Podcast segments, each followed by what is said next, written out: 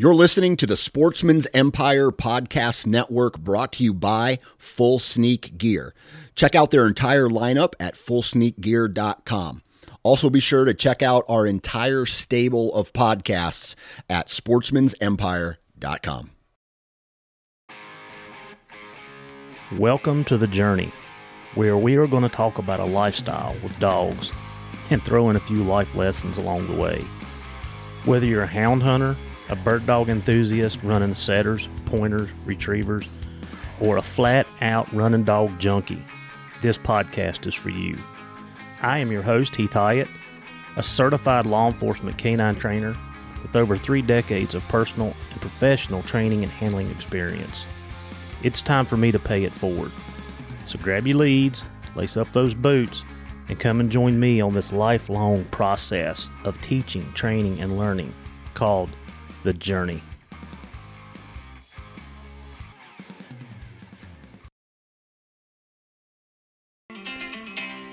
Do you like to be outdoors like I do?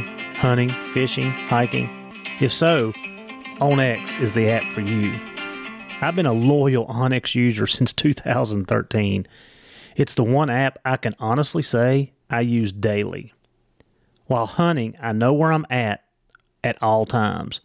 I mark trails, feeding, bedding areas, and the list goes on. When I'm traveling, I use it to pre scout all the new places that I'm blessed to hunt. While out west hiking Yellowstone, I knew exactly where every trail went and the difficulty of each one. And here's a secret I even use it to mark my favorite fishing spots. It's been a game changer at work.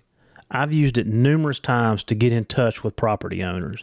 I even landed MedFlight one time in the middle of nowhere using the GPS coordinates. OnX has so many great features and tools, you can literally use it for everything. It is by far the best mapping app on the market. And hey, it's Houndsman XP approved. So get started with OnX today using HXP20 and know where you stand. Bryce, my main man Matthews back in the house today. Uh, of course, you guys know Bryce from his podcast. It was um, Deep and Lonely. Deep and Lonely.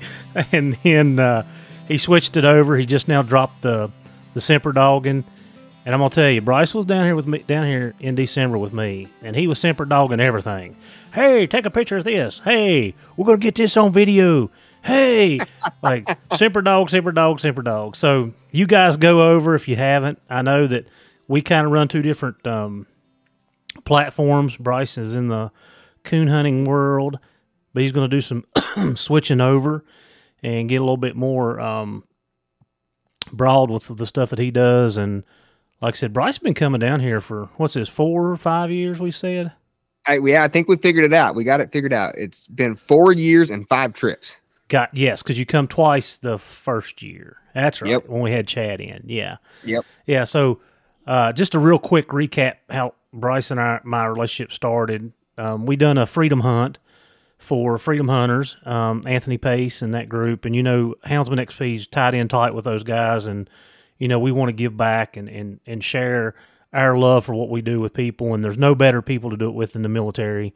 So my very first freedom hunt uh, Bryce came down and was kind of uh, I don't know if he was um, hired out, but he come down to video it.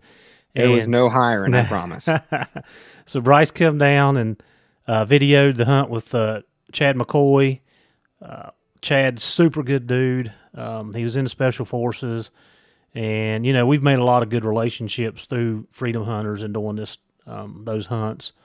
So I'm kind of honored that I'm I'm able to to do that because you know we do do stuff. We you know the sport that we're in, you know, not a lot of people, even though it looks awful big, but in the in the grand scheme of things, there's not a lot of people that that do what we do and chase dogs around.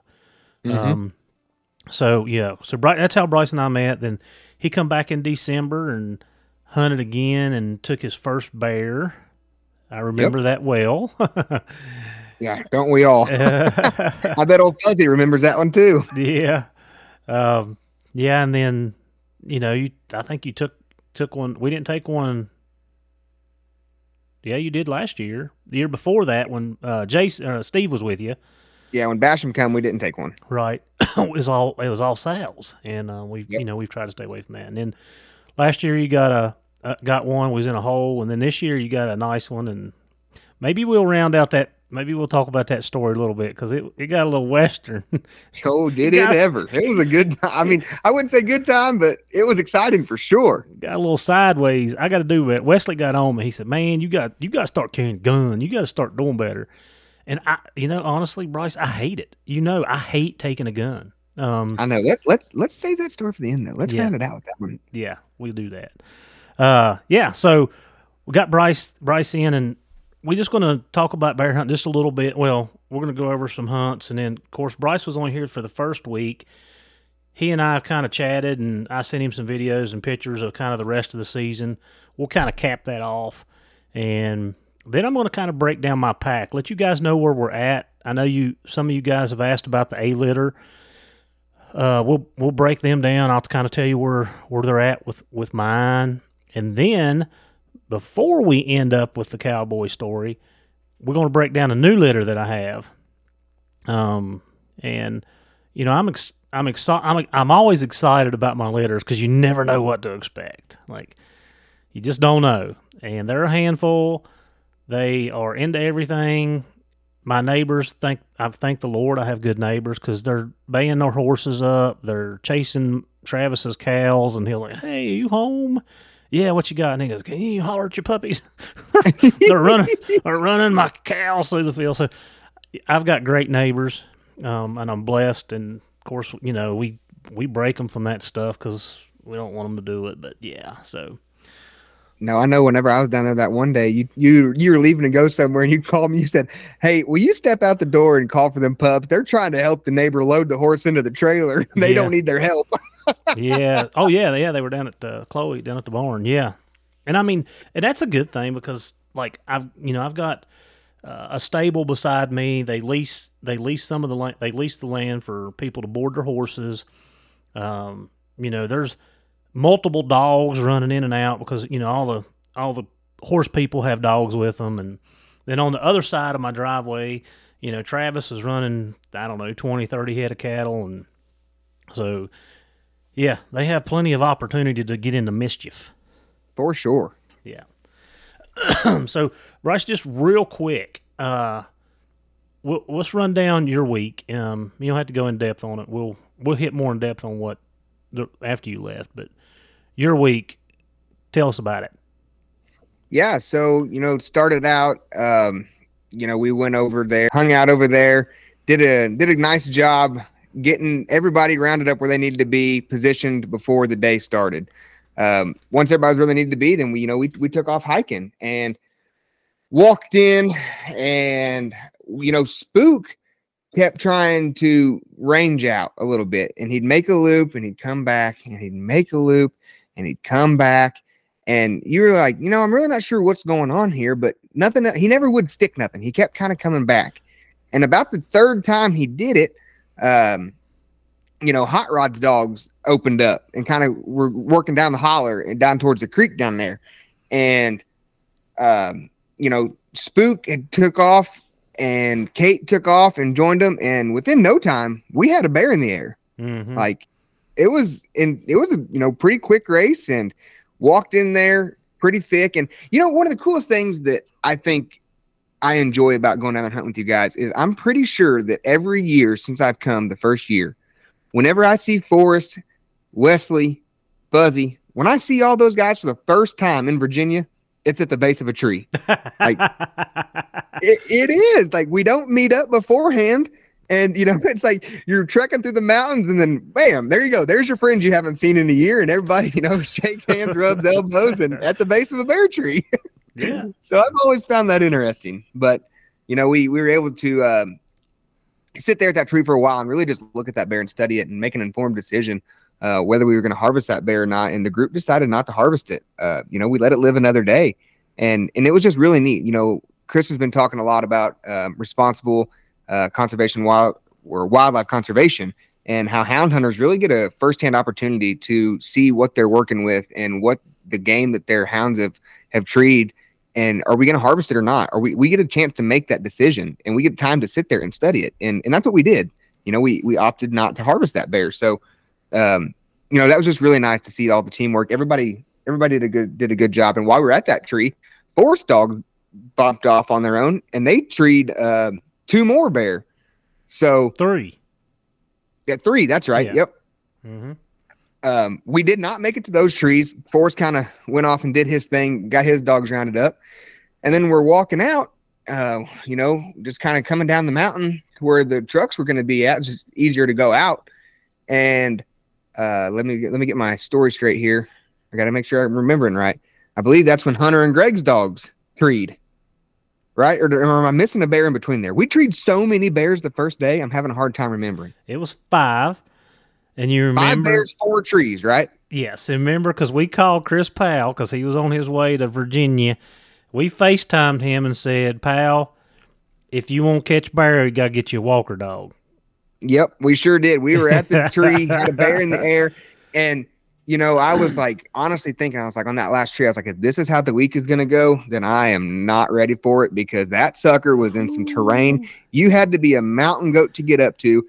Every step you took, it was okay. Am I going to break an ankle, twist a knee, or what's happening here? Because it was nothing but straight up and down rocks. Yeah, yeah that that um that was a difficult that was a difficult climb.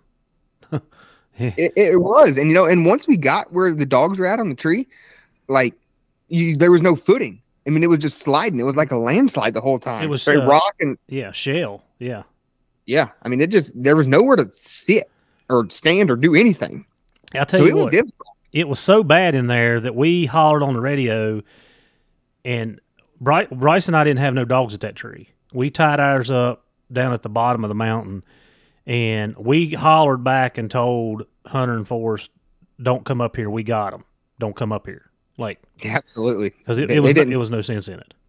No, it, it wasn't. A, it wasn't a bear that we were willing to harvest. Um, Mm-mm, there was there was just no point in more people coming up there. mhm. And you know, I took some videos and put, made a little reel about it. Just Mhm. tried to show just how steep it was because, guys, I'm telling you, this Flatlander is not prepared for that. Every year I go down there, I'm like, all right, I'm ready, and then I get there, I'm like, no, I'm not. we got to do the the go wild. They're doing the um the mountain tough. Yeah. So, I mean, the, I know the viewers can't see it, but right on the home screen of my phone is the Mountain Tough logo, you know, so that my fat self can remember to do the workout. And yeah, I did it for, I was doing, I did it probably religiously for about a month. And I can honestly say it is a very difficult workout, but it's very attainable and achievable. I felt good doing it. And then life happened and I haven't got back to it, but Nikki's on me. She's like, we gotta, we gotta get back on Mountain Tough. So it is a mm-hmm. good program. And I, I really can't say I've used it for a month and I recommend it. Yeah, I got to do better. My my goal, because of course my job has changed a little bit, and I'm going to have a little more freedom. So next year, I plan on being in tip top shape. Like I don't know that I can do my 30 back in the 30 when I was 30, but I'm gonna be in a lot better shape than I have been. Yeah, I mean that's just something you know. Being a houndsman, you know, I I don't try really hard for physical conditioning, but I feel like just as many miles as we walk through the woods, you know, um, it's different than just walking around on flat ground all day. So even here in Indiana, just getting through the woods, you really do stay in in pretty decent shape, and it's good Mhm. exercise. Mm-hmm. So Oh yeah, yeah, yeah. Uh, day two, day two. Oh, this was Sassy's day. You have to tell that story. I'm gonna let you tell it. Okay, I like I said, I have slept since then. So day two, we didn't have a lot going on. Mm-mm. we had rode tried to rig uh just didn't have much luck didn't have hardly anything going on and we ended up going to i think it was the same place that we went as day one and i think it was hot rod again was walking through Mm-hmm. and said he said you know man my dogs they, they've been pecking around pecking around pecking around they just ain't getting nothing going but they're moving forward it's like they were really grubbing it up Mm-hmm. and you said, "All right, well, we don't have anything else going on. We're just going to park here, and I'm going to turn Sassy loose just to let her stretch her legs." But he said, "I'm bet you something." He said, "She going to be running something here in no time." Sorry, Hot might be- Rod. Sorry, I about sabotaged you. he said, he said it might be junk and there's a good chance it's junk. He said, but I promise you, this little jit will be running something. And by golly, if she didn't kind of work her way in there to well, no, no, no, she did take off running something at first, I think, and then she come back and she went towards hot dog, hot rods dogs, if I'm not mistaken, and she went right in there to them, and she got in that track with them, and she smoked this track. And you looked at me, and I looked at you, and I was like, all right, they're running something. We didn't lay eyes on it. We didn't know what it was. But what I tell Sassy you, and one of hot dog hot rods dogs were running something. I said, I can't pack a ten month old. I'm sorry. She's gonna have to. They're gonna have to do it themselves or or what. But they come right towards us, and we was They like, did. okay, so we're gonna be able. We're gonna get right here. If it crosses, we're gonna see it. And literally within 150 yards of us, they pull up. They they pulled up, and you had told me you said, all right, 'cause, you know, so she's made a few races and run Mm-hmm. a few bear, but she's not she's not staying treed. and and that's exactly what happened. You know, we, you tried to get in there as quick as you could. I stayed back for a second trying to gra- gather some stuff, and got in there. By the time we got in there, she did. You know, she'd come off the tree and Mhm. she made a made a big loop coming around, and we ended up catching her again. And that's where one of my favorite pictures. Uh, you know, you're kind of just goofing around. You grabbed her and you, you're holding her up, and like here, here's the bear. Like it, the bear's right here, and you're holding her. And it was just a great photo opportunity. And you know, not poking fun of you, but kind of poking fun of you. It was just, it was just caught you in a moment where you weren't expecting it. So you guys can see that on my Facebook page. We Mhm. saw it, and you, you know, even over on the Semper Dogging podcast page, I think that picture's over there. Um, but no, she, Sassy did a fantastic job on that on that track. She smoked it, just lined it out and drove it. Yeah, yeah. She um, she's my upcoming. I mean, so you guys, I- I'll talk about her a little bit. Well, I'll go ahead and give you just kind of fill you in. So she's a ten month old dog that I got from some of my buddies up in West Virginia, um, Carl and Chris, and I'm I could not be, and you, know, and you don't know how dogs are going to end up. She's not, a, she will not be a year old until uh, next month. yeah. So anyway, I've got high hopes for her, but you know how we get disappointed. But she's a little, little, little female. Um, when Bryce and I get to talking about our our track training in a little bit, I'll, I'll come back to her because she was she was the second do- dog that I actually did this with, and I knew that she would trail a little bit, and I knew that she liked to run a track. Uh, staying treed every every race she made every race in training season. Now, when I say every race, I didn't hunt her, but five or six times. I, she's too young for me. That's my personal opinion. Um, so the five or six times that I had her out with Spook, I mean, she was making races. In fact, she made a race one day that was a little over 16 miles, and when I caught the dog, she was the third dog that I caught, and this this dog wasn't eight months old, uh, seven, seven, eight, seven, yeah, right at eight months old. so that's a good sign. You know, that's just a, okay. She goes, she's good, she's keeping up. So she won't stay treed. I try to get in the tree, and I will tell you guys a little bit of her breeding. So you know, she she is out of the Kemp line of dogs. She did not come from Mike, um, but her her pedigree has some has Kemp dogs in them. Um, so I know from experience from Spook and Kate that those dogs tend tend to be a little slow coming about treeing. I mean, Spook and Kate were a year and a half before they would would really like stay treed. Uh, so it didn't bother me. And then of course we run and we do that Tuesday and Wednesday we didn't do anything. I don't think Nothing. not a No, that was the only day we didn't tree a bear. I think. Yep. Oh no no no no no no no! That's the day that Greg forgot his glasses at home and he didn't see the bear. oh the one about run over him. Yeah, yeah, that one. Oh yeah, yeah, yeah, yeah. Because We switched locations. Maggie, Remember? yeah, remember Maggie brought the bear right by him. Poor Greg, if you're listening to this, we, we Grandpa, we got we got to pick on you. So Greg catches all of his dogs. He goes, "There, there she ain't running nothing."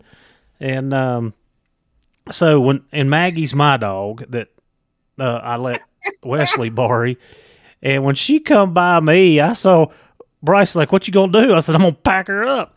So I put Attica, which is a litter, and Rogue.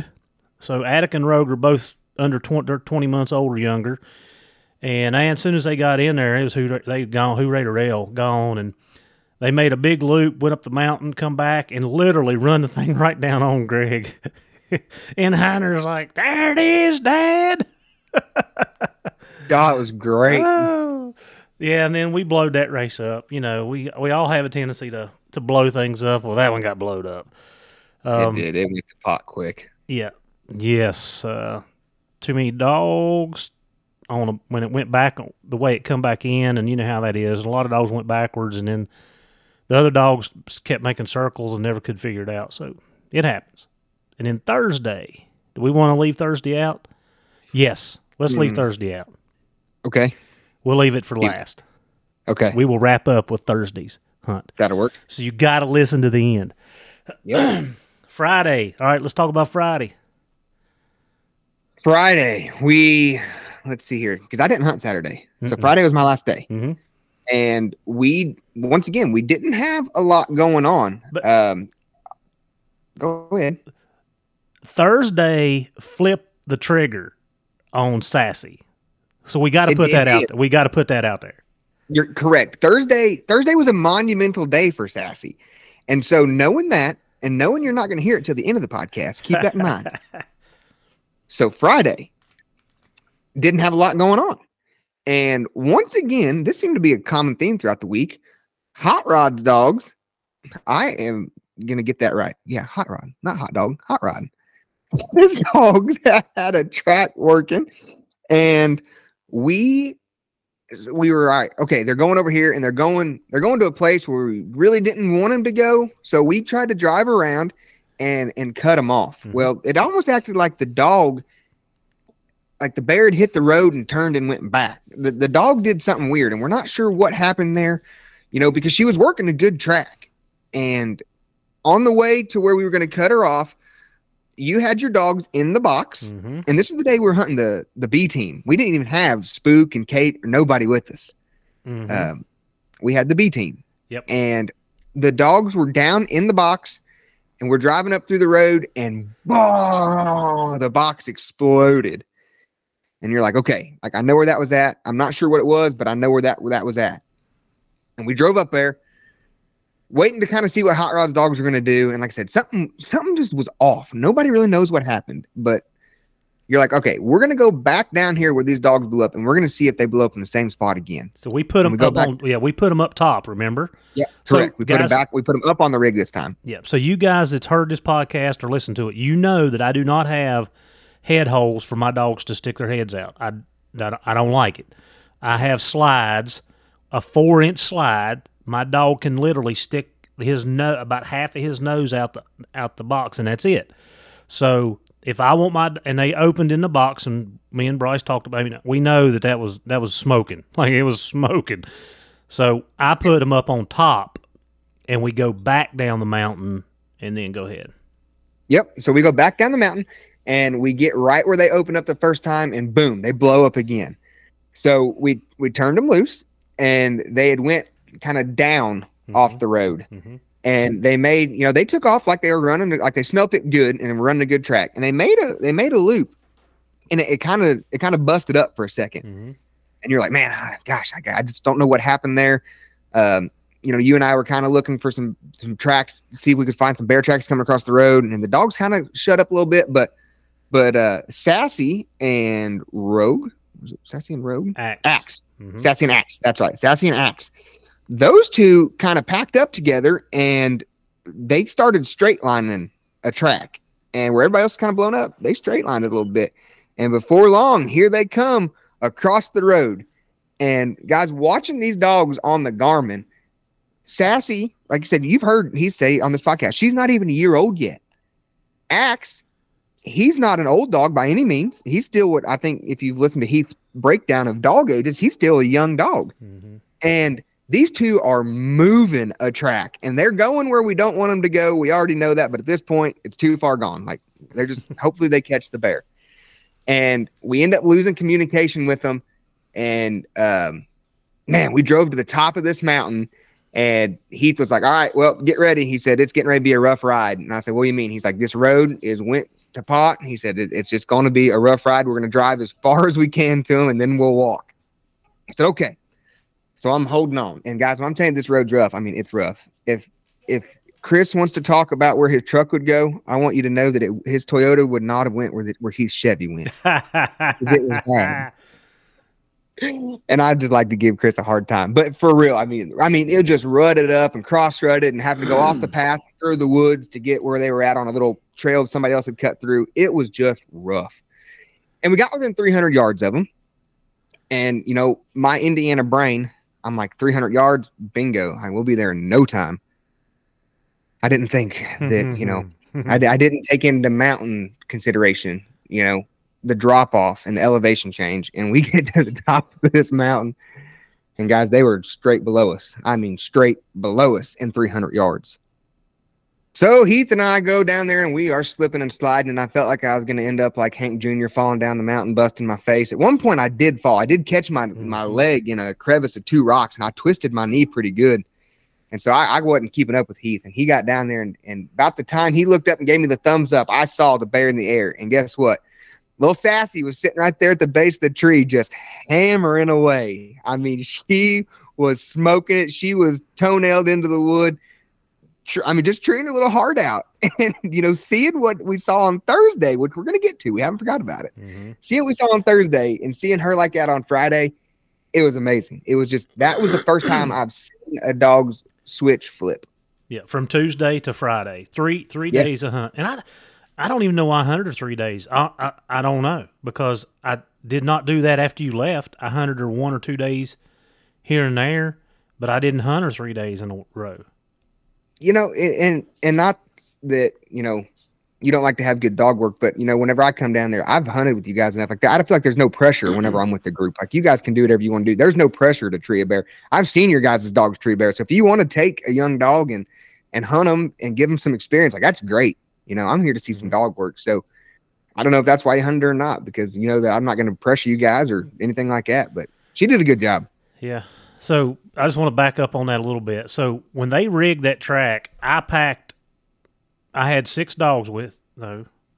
One, two, Houdini and Hart, Axe, Attica. I did not have that day because her feet. Mm-hmm. I had Axe, Rogue, and Sa- I had five dogs. Um, so that that's what we're saying about the B team is they were all of my younger dogs um, for two and under, and um, we packed them. I packed everything I had off the truck. They all go backwards. It was about two hundred yards.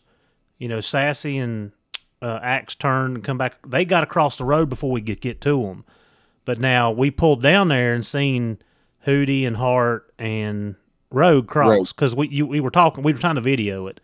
Yeah, we were trying to, and we ended up getting right in the daggone back. middle of it. Yeah, we like literally pulled right up in the middle of where they crossed. So that was a cluster. And then I'm like, well, we might as well let them go because the other two's already halfway there. So what that was the decision. And then, yeah, we had to go out the mountain a good four miles. Um, and and I mean, it's I, I don't like, you know, my truck's old. It's got a lot of miles on it, and I, I'm not particularly careful with it, but I don't like beating it all to pieces either. I'm afraid it's going to fall apart from the rust. well, you got them big old brush guards on the front and back. Might snap it right in the middle. Uh, yeah, no kidding. But yeah, so you know, seeing her down there, and you know, seeing her down there treeing, and seeing like Bryce said, from Tuesday, from knowing what I seen in training season and the couple the day that I had her out on Tuesday, and you know, just her flipping that switch, like it really.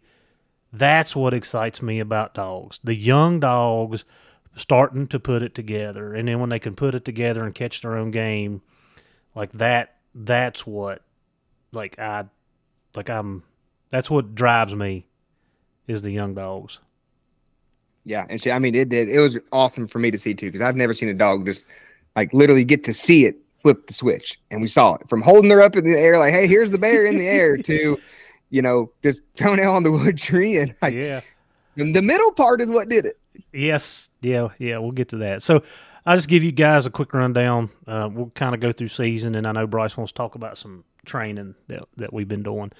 Uh, that was the first week. Second week, um, Bob come down. We call him Uncle Bob. Him and uh, Bugs come down and hunted. Ariel and Taylor were down with me hunting that week. Had a really good week. The weather changed a little bit. We had some snow and it froze up. So it was kind of hit or miss that week. We caught uh, Monday, didn't do anything. Tuesday, caught a bear. Wednesday or Thursday, yeah, Wednesday didn't. We tracked bear in the snow all day long, and that was a that was a cluster. And then Thursday, Taylor was able to, to take his bear. And Friday, um, Axe and Attica caught a bear by themselves. Um, was really tickled with that. Uh, the eight, you know, like I said, they're not two years old yet, um, so that's promising. And let's see, I don't know what we did the rest of the week. Then the next, yeah, we had a good season. Like that's we had a really good season. I think the most exciting part, and I, I know I sent you guys a video, um, and I know I sent you maybe an extra text or two because I hunted what we call the B team. I hunted them uh, quite a bit towards the end of season. Oh, in fact, the last bear I treed, uh, me and Maddie, uh, the last day that I hunted, the the B the B team, Attica struck a bear, and um, Attica and Axe, Hootie and Hart, uh, Rogue, Rogue. Yeah, Axe and Attica. Yeah, I only had five dogs. Yeah, those five. And Chris's blue dog was was with them. He ta- he he was with them on that one. So yeah, that that was exciting for me, and that's something that I'm um, looking forward to next year is to build on that. and of course, when we get into the to the B litter here in a minute, um, but yeah, that was the the you know being able to take the younger dogs, and I think uh, Doug DeVost and I did a, a podcast here a, while, a week or so ago, two weeks ago, and you know Doug and I talked about that that seeing those young dogs come together and put it together is the most rewarding for me. That's what drives me. I love training and the learning of the dogs and watching how each dog learns and um, so overall it was a it was a good year. Yeah, you know, just looking at some of the group texts and stuff like that, mm-hmm. you know, just and then just talking to you on the phone, it sounded like you guys had had a really good year. And then, you know, watching Wesley's recap video, uh, he mm-hmm. did a really good job putting recap video. He does that every year. He does a mm-hmm. pretty solid job putting that video together for what you guys do. And you guys got a solid team going on. You got a good thing going. Yeah, yeah, yeah. So, what um training? I don't remember the, the, little pup's name that you were training. Tramp. Tramp. Old double tramp. Yep. Tramp stamp. That's it. The tramp stamp. Her mama's name's Hooker, so it was only fitting that she was the tramp stamp. All right. So tell tell me about. I know, like I said, you and I had text, and we had just had a couple phone calls because you were going through the process. And tell me your experience. Tell me um, how where you're at to date and good and bad. I mean, like what you know. I know we had some hangups along the way, but yeah, yep, for sure. Okay, so um, Tramp, I'll give you just just a quick rundown background off of her or of her. She is out of Breakbox and High Point Hooker. Uh, this was a, a semen cross that um, it was it was planned out and took a lot of work to get done. Uh, my good buddy Rocky Peace up in Pennsylvania had a big part of that. And I've hunted a couple dogs for Rocky before, and you know he he had called me up whenever he made that cross and said, "Man, I'm really excited about this. Like, I'm, I'm pumped about this cross." He said, "I think it's going to be a nice one." I was like, "Yeah, that's great. You know, like good for you." And, and honestly, like not trying to be sarcastic, I was like really proud of him for it, and uh, glad that he was able to make that happen. But I just knew that I wasn't going to be able to afford one of the pups out of out of that cross because breakbox semen's pretty sought after. And you know, he he had texted me, oh, I don't know, six, eight weeks later, and he said, Hey, he said, um, you know, I've, I've got this female out of this cross. He said, I know you really wanted one. Are you still interested if I can if I can get it to you? I know you wanted a male, but we, would you take a female? I said, Yeah. So, you know, Rocky and I we we struck a deal and got this little jit picked up at Autumn Oaks. Um, just as, as a puppy, you know, an eight week old puppy. And I'd listened to your podcast that you'd done on scent imprinting. And I was like, you know what? I'm going to try it. It's not, it is big in the coonhound world. People imprint all the time. They just do it differently than the methods that you had talked about. Mm-hmm. And I was like, okay, I'm going to try the methods that Heath has talked about. And I got, honestly, I got quite a bit of flack on it Um, Yeah, you know, people were joking around. They were joking around on Facebook, but like the private messages that come through, like there were some people who were just like, man, like you're an idiot for trying this. There's no way this is going to work. Like, why would you change? Why would you change up a method that has been working for years? Like, you've got a pup out of this cross that a lot of people wanted. You know, some people said it was the cross of the year, and you're going to jack it up with this method that nobody's ever tried in the coonhounds, or at least not talked about and been visual and open about. I was like, yeah, I'm going to try it. So, long story short, um, you know, I went through the, the whole process that you talked about from um, you know, getting her exposed to the scent just by having it on a rag, uh, placed under a bowl that had some holes drilled in it. So every time she ate, um, you know, she was getting that that odor into her nose and, and waking up her nose. And then we went on to, you know, the the whistle. The whistle is where I got the most crap. you know, people were riding me hard on this one. You know, just the classical conditioning. Blow the whistle, the dog knows mm-hmm. time to look for food. They come out it's time to eat. Well, then it got, you know, a little bit harder. So I would lay a little drag. A, 10 foot drag is what I started at, just like you told me. A 10 foot drag, blow the whistle, go there. The dog would smell it. Boom, 10 feet. There's the food. There's the reward. And, you know, we, I did this for a few weeks and I made it just harder and harder. And it got to the point where, so my property is not laid out like yours. I don't have a lot of obstructions in my yard. I don't have any trees. I have zero trees in my yard. Um, it's all cattle pasture. So it's harder for me to hide the food bowl in a place where that she's not going to see it and not just be looking for it.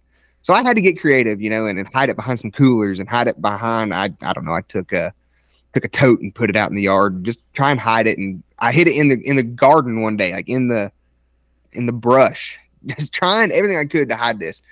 And it got to the point where I thought my yard was kind of just used up, and that's where I um, she she wasn't doing like she was before. She'd go blow the whistle. She'd go find the track, put her nose to the ground, run it, find the food. And then she, it was, it's like the game got boring for her. Mm-hmm. Um, she lost interest in it. She just quit doing it.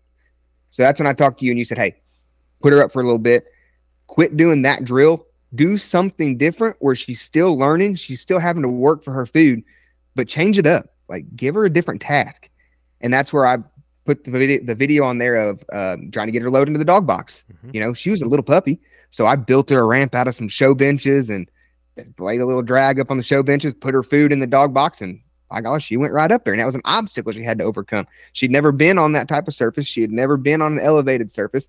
So there was a lot going on there. She had to overcome that. And it took her, I don't know, a couple tries to get it figured out. So you told me just, just change things up, try different things with her. And and that's what I did. And I ended up working out to, and I, I had to tailor it specifically for the coon hunting because I don't want her running a six hour old track. Um, in the competition world, that doesn't win most of the time. So I did tailor it more to the coon hunting where I'd lay the track and I'd wait 10 minutes or I'd wait, you know, 20 minutes and get her to run that track. And that's what I was trying to do. But I never could, I never could get her treeing. So um, that's kind of where I'm at today is that dog will run a track. I can cut her loose by herself. She is, let's see she's seven months old. Um, she runs the track great. She'll go in there and she'll be at the base of the tree where the coon is, but she's not treeing yet. Um, and and and I should note that up until last week, she had never seen a live coon, and I've never done anything with her other than the scent drag. And um, I did have a dead coon that I that I'd let her chew on one time, but she had never seen a live coon. So last week, I did trap a live coon for her. Um, she was pumped up about it. She got all excited and amped up. Um, I did turn that coon loose, and she went and she she tracked it, got to the tree, stood up on the tree, but never did tree on it. So that that's where I'm working at right now, and I'm okay with that because the other jip that I'm hunting right now, Caddy, she didn't tree until she was 16 months old. She did the same exact thing. Mm. And now when she does pull up, she's been pretty accurate. Mm. So I'm not too concerned about it yet. Like I said, she's only seven months old. It is literally like two degrees up here last night mm-hmm. um, in Indiana. So I haven't hunted her for a week. I haven't hunted any dogs for a week. It's just been too daggone cold. And I, I, don't think the coons are moving personally. People can say that, yeah, there's a coon moving somewhere, but I don't think it's worth it for young dogs. I think he would do more harm than good right now. So I've just kind of got him put up, and, and that's where I'm at with her. Yeah. so I'm going to do a little recap on the two. So I did um, the accidental litter that I had. You guys have heard me talk about them and I've got two of those pups right now. Um, you cannot take them to the woods and turn them loose because they gone. And when I say gone, the first thing they can run, they they're taking it. Um, so I got to do some trash breaking. They're trashy. So uh, I took I took them this year maybe two or three times a piece, but um, it was mostly more of a problem than it was because I didn't have them. I didn't have them uh, broke. I guess is what you could say, or at least slowed down from it. But I don't, you know, at at eight months old, I really don't want to, you know, do that at that point either. So, but yeah, so I've, I've done that litter and sassy. So that's the two. I've got three litter, three that I've done now because I've done the B the B litter too. But um, one thing that I've seen over doing this training method, Bryce, and I, you and I've talked about it, is the dogs go through phases. and one thing that you and I talked about, the difference in a pack and a single. Yep. Um, and I'm doing it completely single. Yes. Uh, your dog did not have its litter mate to bounce off of when it made a lose. Um, so it, it sometimes it it got it got it made a loss and didn't know what to do and just was like, oh, okay, I'm done. Where yep. I've got four or five or six, whatever I've had at the time, working as a pack, and we noticed through our conversations that the pack seemed to be more consistent. Right. I mean, like you said, at that young age, there's power in numbers. Mm-hmm. And, you know, nobody knows what they're doing, but everybody's doing something. That's right. Yeah. And, you know, with Tramp, she could do something and then for she's like, ah, screw it, I'm frustrated, you know. Um, so so like you said, we did change things up and and got it, gave her some different tasks just to keep her mind engaged, keep that nose working, um, but not make it as difficult and, and not make it so re- redundant for her. Um, I will say, quick little side story, just to interject one time. I was hunting right before it got cold here, and it was just kind of cute how it happened. She went out by herself. Like I said, she'll go hunting by herself. She doesn't range out real far yet, but she's uh, four or five hundred yards by herself, and she stood in one area for a while, and then she come back to me, and she come back to me holding nothing but a coontail. she just had that coontail in her mouth. I mean, she was playing with it like a cat, throwing it up in the air, swatting it, coontail. And well, then she went on hunting again, but it was it was kind of cute the way she come back holding that coontail. Yeah, you told me he's like, I don't know where she got it at, but she got it. She found it somewhere. Yeah, yeah. So the things that I've seen with what I've done, like I said, I've done it um, through a litter Sassy, I incorporated her into that litter because she was just a month older, two months older. So I kind of run her in the pack too. And then the B litter is there's going to be ups and downs. There's going to be days that the dogs don't do what you're expecting them to do. Um, when you see them, and I'm mostly I'm talking about the pack because that's what I've operated off of mostly when you see them either going backwards or at a standstill, they're not making improvements. Like you said, they're kind of bored with it. Change it up, just like what Bryce was talking about. Man, I'm I'm feeding mine up on top of a bench, or I'm I'm using that bench so they can load up in the truck, or I'm doing something with them that is still food related. They're still getting to eat their food, but I'm doing a different task or exercise. And then give them a week or so, or a couple days, a week, whatever. Then go back, and you're going to see either the dog's going to going to progress, or maybe it's time to put that pup up for a little bit and give start doing something that you know leading it or re, whatever you're doing. Um, I do recalls with every exercise that I do is basically a recall exercise with the food. Um, and Bryce can attest, my my dogs can be out of out down here in the field, not even seeing them, and when I whistle, they'll almost knock your feet out because they know that food's coming. Um, yep, and and that's what I've done with Tramp too. Um, I, I, can just call for her now, hit the tone button. If she's somewhere I don't need her be getting across the road, and she's coming to me. So I am very pleased with how that she did latch onto that. Mm-hmm. Yeah. So yeah, you're going to have ups and downs, and you're going to have to adjust. Like I say, um, like, and one thing that I've seen with the pack uh, is you're going to have one of the dogs that's that that is a different style of dog that may not want to trail so much. That so I've got you know my dog or my, most of my dogs are Kemp or Kemp got Kemp blood in them, and they're they've got running dog in them, and I'll have one or two that'll pick the head up and cut and slash and w- try to go wind it. And then it's kind of funny to watch that litter, especially the B litter. Like I've got I've got two that that'll put their nose down and they'll work it, work it, work it. And then I have the other one like he's running he's running basically the boundaries of the yard trying to pick up the odor so he can go to it. Like it's so crazy to watch the differences in in in the dogs. Yeah, another thing that I I do want to add on this, um, and this may be more of a question than a statement. Um, let's see, how do I want to word this? So, Tramp, and you and I've talked about this. She never did get excited to enough to open whenever I was laying them drags. Mhm. Um, she she just she just didn't, and I believe it, that's just, this is the question part. You told me that that was because she wasn't in prey drive yet. Mm-hmm. Like she wasn't triggered enough to be in prey drive. Mhm. And so what I have seen is she's still not opening a ton, but she is starting to open a little bit. Every time I take her out in the woods, she's opening more. She's opening more, and she's you know straight lining something out a little bit more. She's still losing it. Now she hasn't made a tree on her own yet, but she is opening more.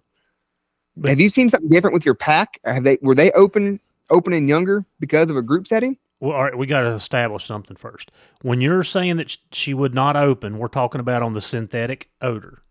Correct. That now correct. that you've taken her out into the wild, she's opening. So Correct. Okay, yes. Um, and and I told you, don't. My dogs never open on the the synthetic. I I may back when I had Bell and Clyde and them, they may have opened on some tracks. I can't say yes or no. I don't remember that far back, but the, since I've been doing this for the last year, year and a half, whatever it's been, year, a good year anyway, my pups don't open on those tracks because it's synthetic. And when I was talking about the prey drive, it's different than live odor.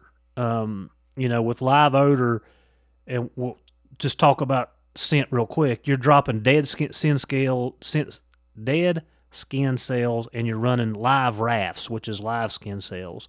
So you're getting two different um, variations of the scent picture there, and the dog that that's the natural instinct for that dog to chase. When we're when you're laying that track and then again guys we could i mean we could talk about this for days.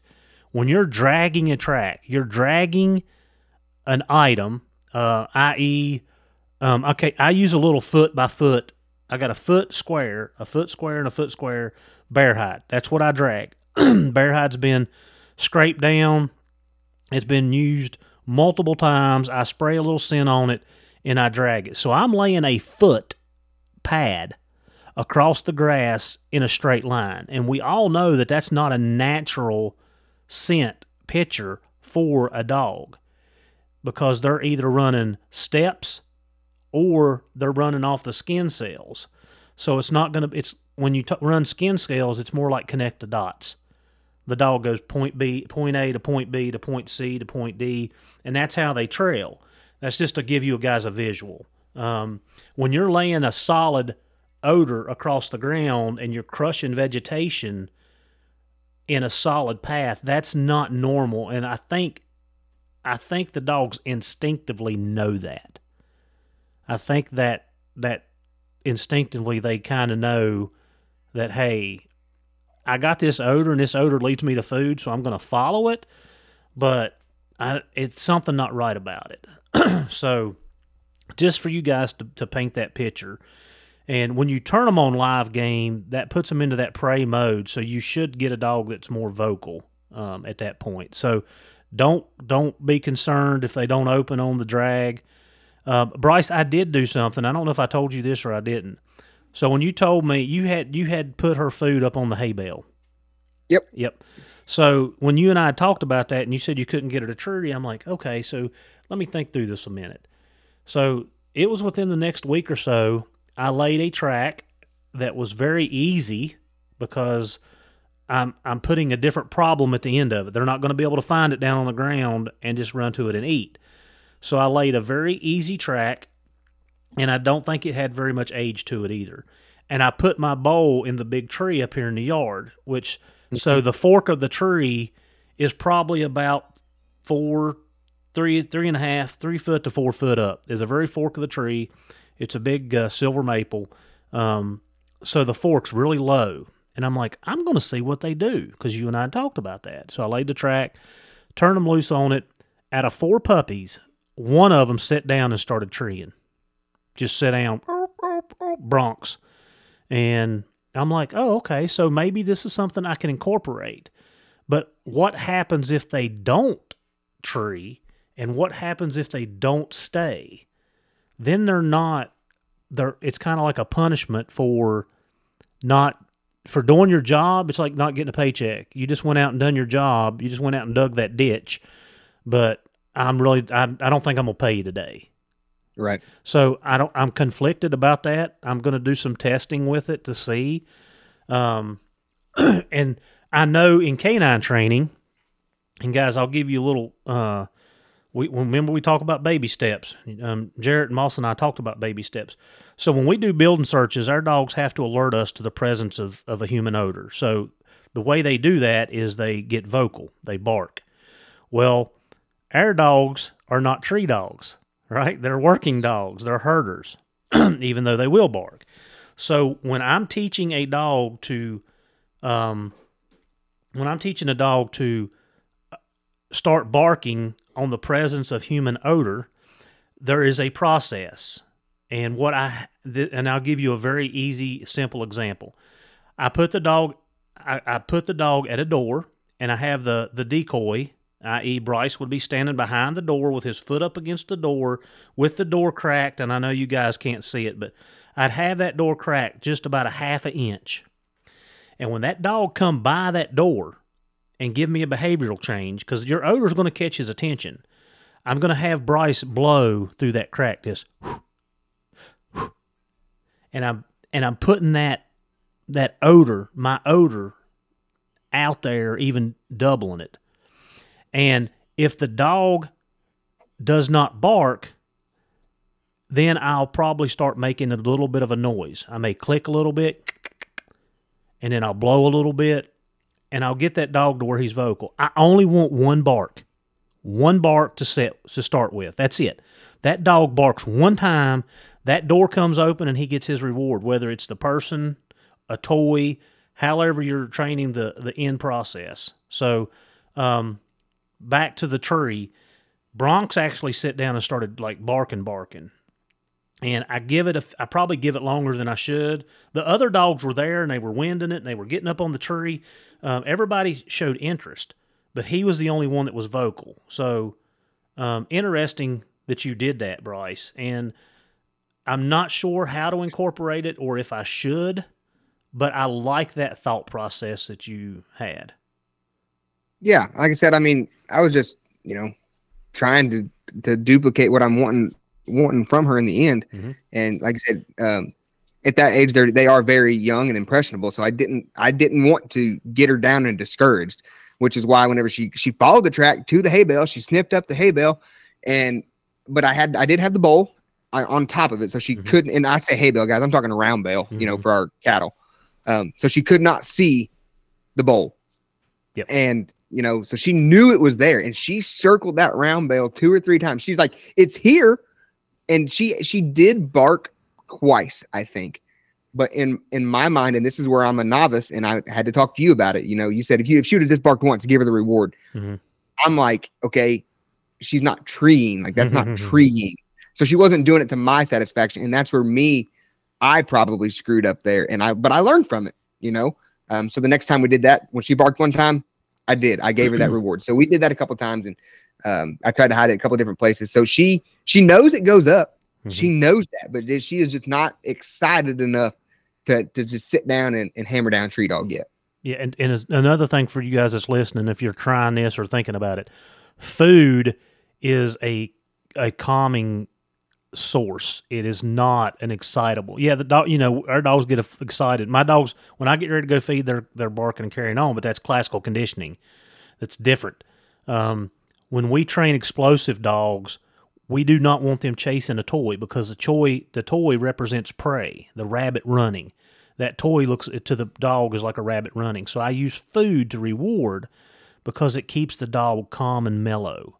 I give him a little bit of treat. I give him a handful of food. He nibbles down, and we go on. I don't have a bull in a china shop per se on explosives. So, just to kind of give you a visual, um, you know, your dog may never bark at food. And then you got to think about too the slick treeing part. What happens if you get this dog cranked up and he does start barking and what what happens when you move him to the woods and he gets frustrated and he wants paid? So I just plop a squat at the base of the tree and here I am. So there's a lot of things that go into this. Um, and if you're thinking like Bryce is, like outside the box and and moving, you've got to be careful about what you do and how you do it. And I don't have some of the answers to this because I've not done it yet myself. And Miguel, you know, we talked to Miguel, we talked to Clinton Sillers, and um, you know, they're in the tracking mode. They're wanting to track. The tree means nothing to them, which it changes for you and I. So uh, it's kind of a trial and error. Don't get frustrated because your dogs are going to go like it's going to be like a roller coaster, especially the younger, the younger dogs, and then the older dogs. It may take them a little bit longer to understand the task that you're asking them to do if you start trying to implement this. I've had several people message me and ask me like, you know, I've got a two year old dog. You think I could do that? And I'm like, well, I think if it was me, I'd just take the dog hunting. Like for me, I think I would just, I just go to the woods. But again, you know, they're forward thinking. They're they're trying to figure out ways to do things. So anyway, don't don't get frustrated, and it's a process. It's not going to happen overnight. Um, the first video I sent Bryce, like all my pups were down, tails wagging, like noses popping on the ground. He's like, I'm not getting that behavior. Like I'm not getting that intensity. Yep. Um, yeah. Yeah, but no, overall, I am I am pleased with how um, she did it. Like I said, I kind of run out of room. I, I didn't get to do it as long as I would have liked to. I just because I simply I ran out of room with with the property that I'm working with. Like I said, mm-hmm. I have Mhm. zero trees in my yard. It's flat cattle pasture is all it is. So um, I did take her to a couple places sometimes. Um, I did go out to like my father-in-law's and tried to do it in his woods, lacing tra- tracks through the woods, Mhm. uh, and she did find the the food there. But I I mean, that's it's 20 minutes away from me, and not that that's an excuse, but it's just not convenient when you're trying to be consistent and do it every single night. You know, just to drive somewhere to to do a three minute exercise. Right. Um, Yeah. So, but no, I'm pleased with it. Like I said, she's hunting by herself. She she's starting to open a little bit. Um, she'll she'll figure it out with age. I'm pretty confident. Yeah, I, I, the natural her her DNA is made. She's made the tree. She's going to tree. So I wouldn't I wouldn't fret it. So let's run down the bee litter real quick, and then we'll move into the Thursday hunt. Um, the bee litter. So guys, I I I bred my Kate female, which is my little Kemp female. Bred her to a nice dog out of Pennsylvania. I had five puppies, and of course I had to give Matt one of them, and I kept I kept the rest of the litter, and I think I hurt some feelings um, because a lot of people was asking about those dogs, but um, I'm keeping them till I decide what I want to do with them, and I may end up keeping them all, and I may end up keeping one or two. I don't know. Um, I've got three males and one female. Matt took the other little female, which is a splitting image of her mama. Um, I really, I, I, I didn't want to let any, I didn't want to let her go. Like I, you know, I, that was the agreement. You get a pup for the stud fee. So, but uh, so it's the bee litter. They are, uh, they will be turning six months old. Um, so we named them uh, Bronx, Bridger, and I'll tell you the story behind Bridger. Is the the podcast that Chris did with Bridger Petrini about the bear biting him in the leg. So Bridger was the first pup born, and for whatever reason, Kate decided that she was going to move out of the dog box, dig a hole in the lot. So I have I have concrete I have a uh, pavers down in my lot, my my the lot for the puppies. I have a three by three spot in the corner that is nothing but sand for them to use the bathroom in. So it's like a kitty, it's like a litter box. She mm-hmm. went out there and dug a hole in that and had the rest of the pups, and she squished three of them. So I had eight total. And Bridger, she had left him in the doghouse. And when I went out that morning, he was screaming bloody murder, and I mean just. I, and I, when when I, I told you, I was like, he's he's not gonna make it. I said he's not gonna make it. Well, he they brought him in and got him warm, and how he how he did, I don't know, but they worked a miracle. And she said she wanted to call him Bridger because Yeah, because a cool Bridger, yeah, because of Bridger. She had listened to that podcast and she thought that was neat.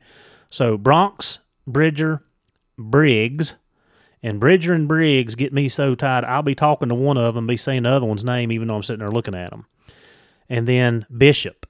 And Bishop is the little female, and she's named off Bishop off of NCIS. Lord have mercy, all of her names come from whatever. so I Hey, hey, I have a dog who's got a name off NCIS. Well, my mom and dad do. Ziva. Ziva. She, Yeah. That's what she wants to name the German short hair pointer she's not getting. Yeah, that's right.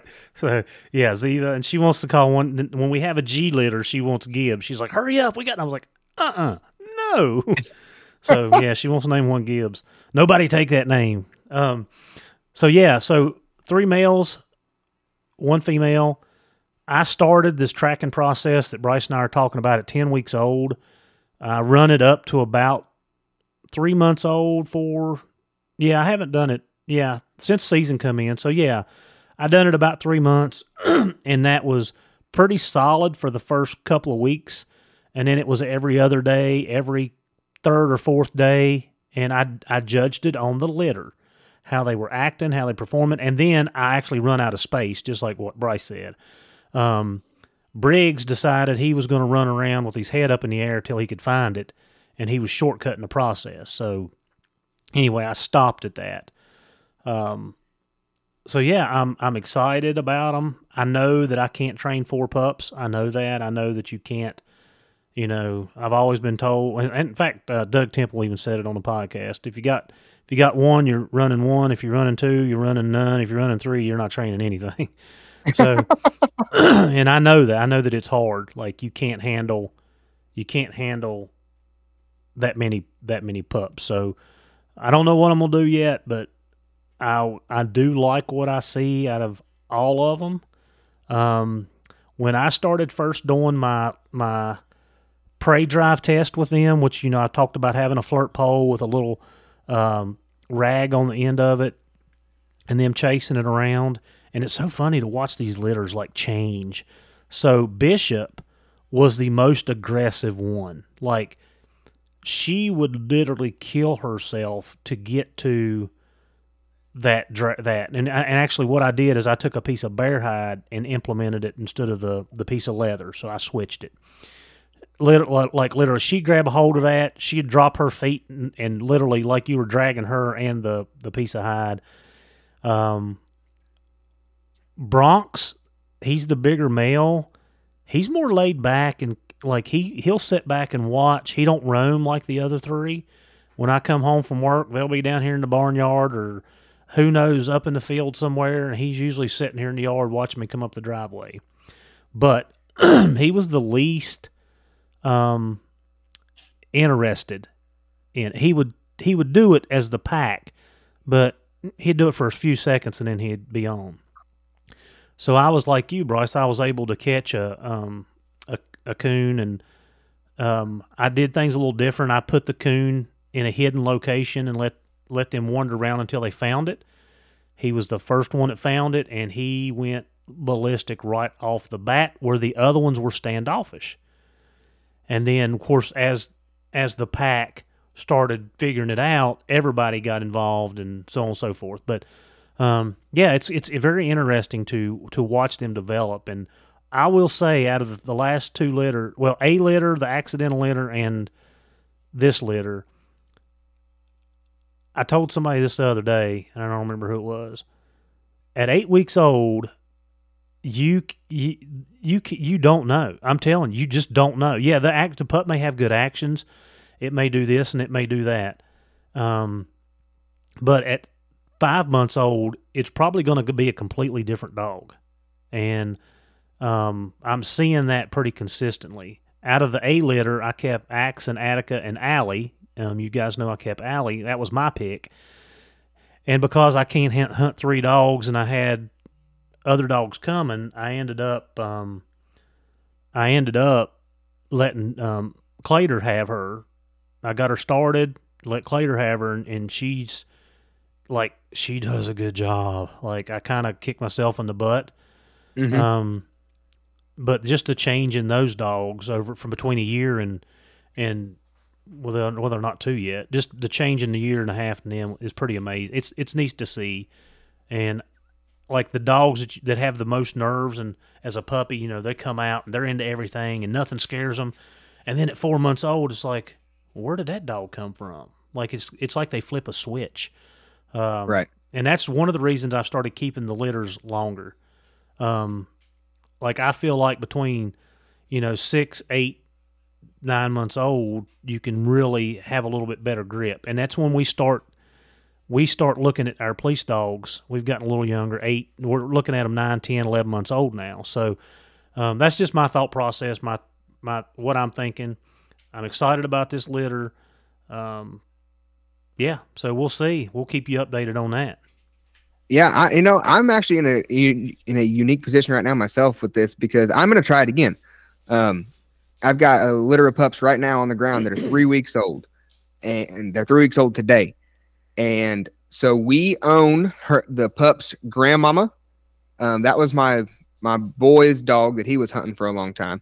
Um, he made her a Grand Nite champion, so we own her. And a pup out of her, she only had one litter, and one of the female pups out of her come up for sale uh, right here local. So we bought her knowing what her mama was.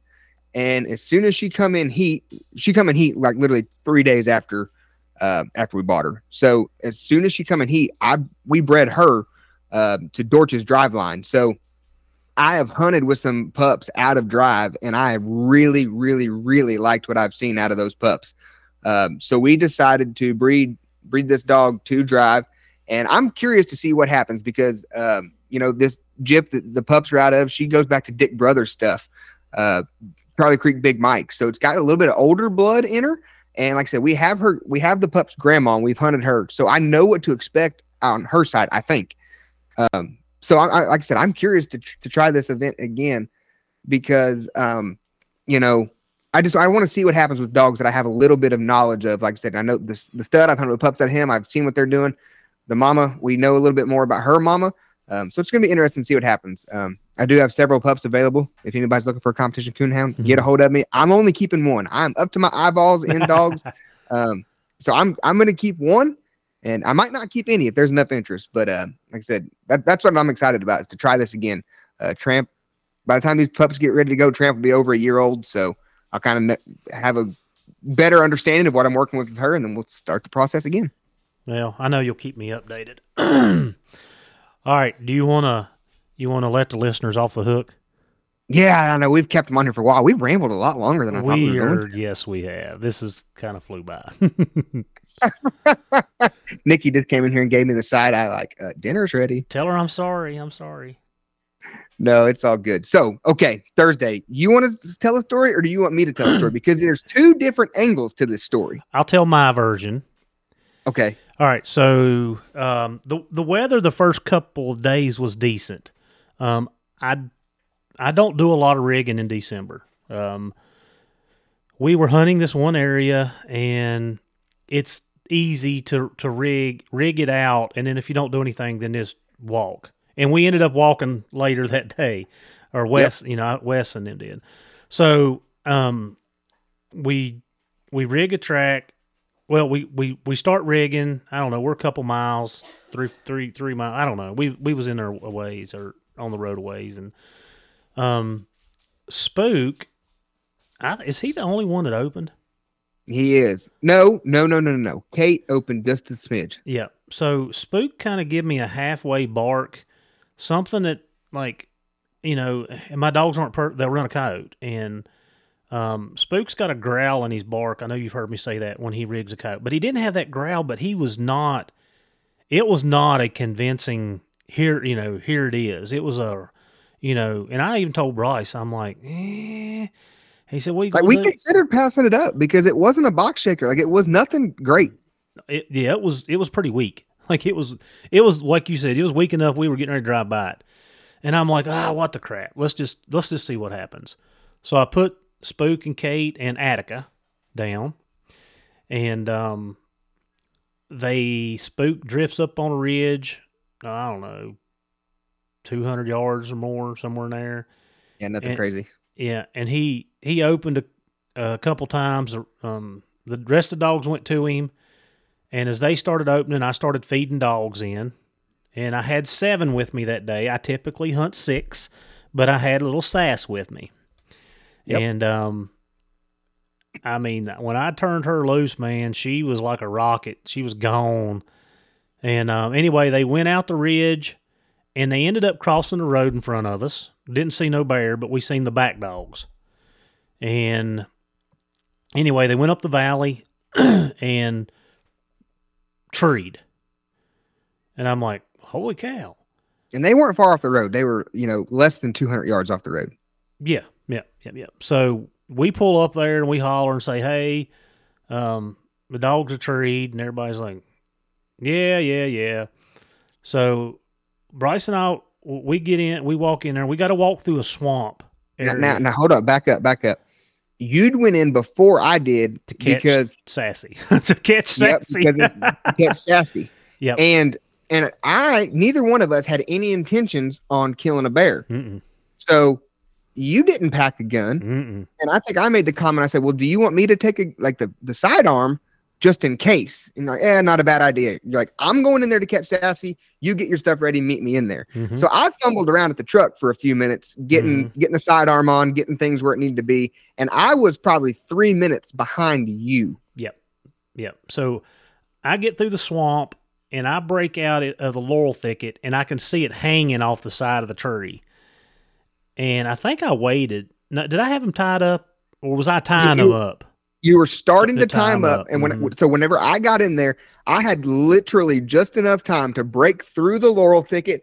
Looked up, it registered in my brain. Yep, they've got a bear tree, and shoop, there went the bear. Come on down. Yeah. So I, I never even made it to the tree. Yeah. I, so I had, I know I had Sassy tied up because that was my goal was to catch her. Well, it comes out and like it literally, she's tied 10 yards from the, the tree and she sees it and like she's like getting excited and barking. So, um, I cut her back loose with the other dogs because none of them were tied. I tied her. That's what I had tied. And um, they went about what 50, 60 yards and treed again. Nothing, yeah, nothing far at all. But it was like a swampy area, like you Yeah. sink up to about your shins in mud. Yeah, yeah, and uh, well, yeah, it, yeah, and I will say, like when it come out of the tree, um, it was a scuffle, and Bryce was kind of looking at me, and I'm like, yeah, that's yeah, it happens. Yeah, well, like, like you said, I didn't even have hardly have a chance to get to the tree. I just saw there was a bear, and then it come out, and I'm still huffing and puffing because I was trying to keep up with you. And yeah, it was it was the first tree was a was nothing crazy, but there definitely was a little scuffle. hmm So they go 60 yards and tree again, and we get in there, and I, I mean, I don't know how everybody else is, but I tie my old dogs first. Like, I don't want them hurt. I don't want something happening to them. So I had Sassy. I tied I tied Sassy up first, and she was she was treeing like that. Flipped us. Her seeing that thing come out in front of her, like she was barking. She was barking. Now was she toenailed in? No, not like she was Friday, but she was treeing. You know, treeing. So I caught her. I caught Spook and Kate, and I had just tied Kate up.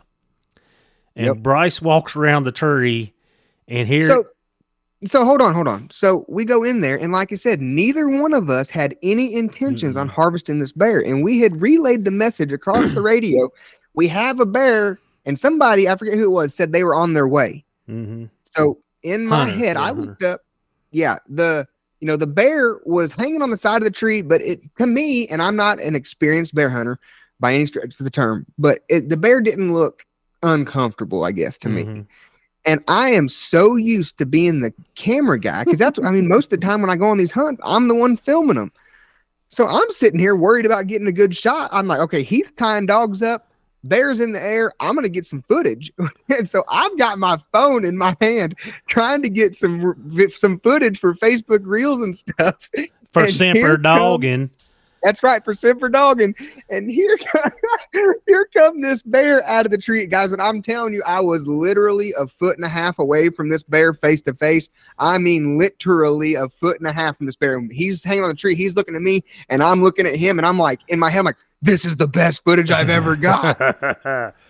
and then, and then it comes out, and dogs and bear are rolling, and I start screaming at Bryce, "Shoot it! Shoot it!" And Bryce looks at me like, What do you want me to do? And then it dawned on him that, oh, I got a gun. And Oh even though this was only probably 10, 15, 20 seconds, it was like slow motion. He throws his phone up in the air. he throws his phone, grabs the gun. The bear literally comes around the tree on the side that he's on, and you know he's able to harvest a bear. So yeah, but but no so on my perspective of that you know that was heats and that, that is an accurate an accurate statement but uh, but there's two sides to every story and i heard it differently so the bear comes out and like i said i'm getting footage of the bear well the the bear and the dogs start to do the old two-step tango and in my head i'm like okay that's not good like we need to get mm. the bear separated from the dogs but i didn't know how to separate the bear from the dogs because neither one of us packed a gun into the tree that was what was going through my head because we had no intentions on harvesting the bear. And Heath's sidearm is not something that I'm used to carrying. It's not like my everyday carry that I'm like, oh yeah, there it is. And so I know he'd been yelling a few times, and like he said, it just clicked. He's like, and I was like, oh yes, I do have the gun. But then, it, but then once I got the gun unholstered, preparing to harvest the bear, it's like everything stopped, kind of slow mo, and all I hear in the background is, "Don't shoot my dogs." that's did I did say that. Absolutely, I said don't kill my dogs. Uh, Yeah. So you know, got a couple rounds fired off and was able to you know ethically dispatch the bear without harming any of the dogs. And oh my gosh, guys, like you talk about an adrenaline rush because we went from no plan on harvesting the bear to things got western. They're doing the two step tango, rolling around on the ground. The bear is now harvested. The dogs are still barking. He's like got his hands scratching through the little hair he has left on his head, and I'm pretty sure I went ahead and wiped him out on the rest of it because he was stressed out. I'm stressed out. I didn't know. I was like, what just happened? You said It that. was- you literally said that when when we got everything done and the dogs tied up. You were like, "Wow, what happened?" And I'm like, "Yeah, because we like I and I'm like, guys, I'm I'm horrible. I never I I don't carry. I hate carrying a gun. I have no desire to kill a bear, and then I end up in the middle of something like that where you end up. I mean, and I think about this a lot. Like training, if that was training season, we'd have just had to let them work it out. And Yeah, and there would have been some some tore up dogs because that bear had, I think it was Trip. He had Trip down. no, he had we had Hootie by the face. He had remember he got Houdini by the face. Yeah, but he and ended up balling up Trip. Trip. Yeah, yeah, he got he rolled Trip. Yeah, yeah. So yeah, that was um, I mean that was a in a two minute span. Well, however long it took us to walk from the first tree to the second tree to tie three dogs up and turn around, like it went west. Like everybody knows bear hunting stuff happens. It just it just does. But yeah, man, like it was a it it went from zero to a hundred in real quick. yes. Like Yeah, and, and I, I, I'm gonna tell on myself a little bit just because it's it's a funnier part of the story. You know, you guys have heard people here on the podcast. Well, you've heard Heath on the podcast give Wes a hard time about shooting all, shooting all the time. You know, he just fires off every round he's got in a gun. Well, you know, I'm shooting a revolver here, and it took me. I never did have a real good clear shot at the bear, so I fired off four rounds. I only got one left, and the last round is what dispatched the bear.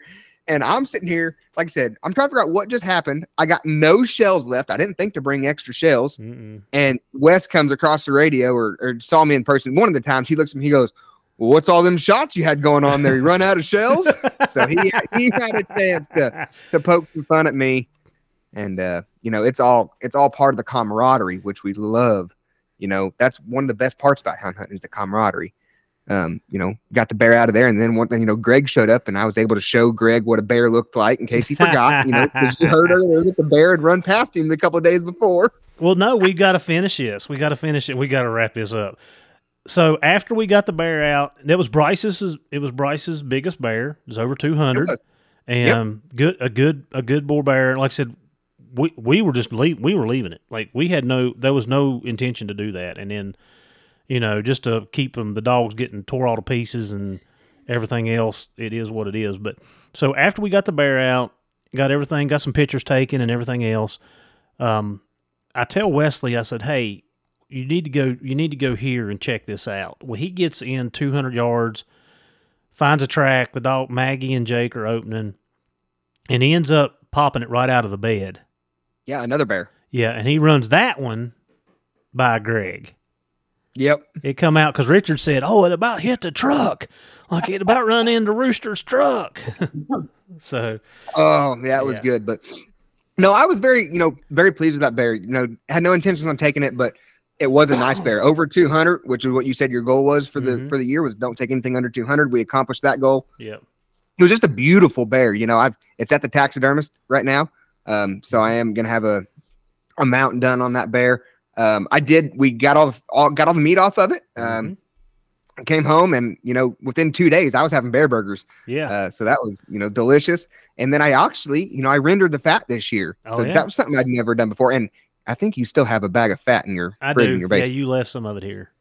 Yeah, I, I had two big bags of it and forgot one, but you'll Yeah. have that. So so I rendered down what I had and was able to get four good mason jars uh rendered down out of it. And I actually today, before this podcast, uh I used it for the first time. I went ahead and put some shined up my nice going out boots. We got a, an event this Mm. weekend that I needed some good good boots for. So shined them up with some bear grease, got the belt shined up, and I'm just excited, you know, to, to use the whole thing and, and put the whole thing to good use. So Yeah, and that's what we that's what we want to do. Um, yeah. So you haven't cooked with it yet.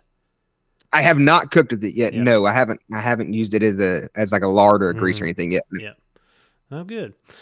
Well, Bryce, I think we've um we've probably worn out a welcome on this one today, but maybe we can come back around. But yeah, like had a had a good season. You know, Bryce, we always have a good time when when Bryce is down, and we do pick and carry on with each other, and you know, like that's what makes it fun is is being able to tell those stories. You know, twenty years from now, and ride Wesley and.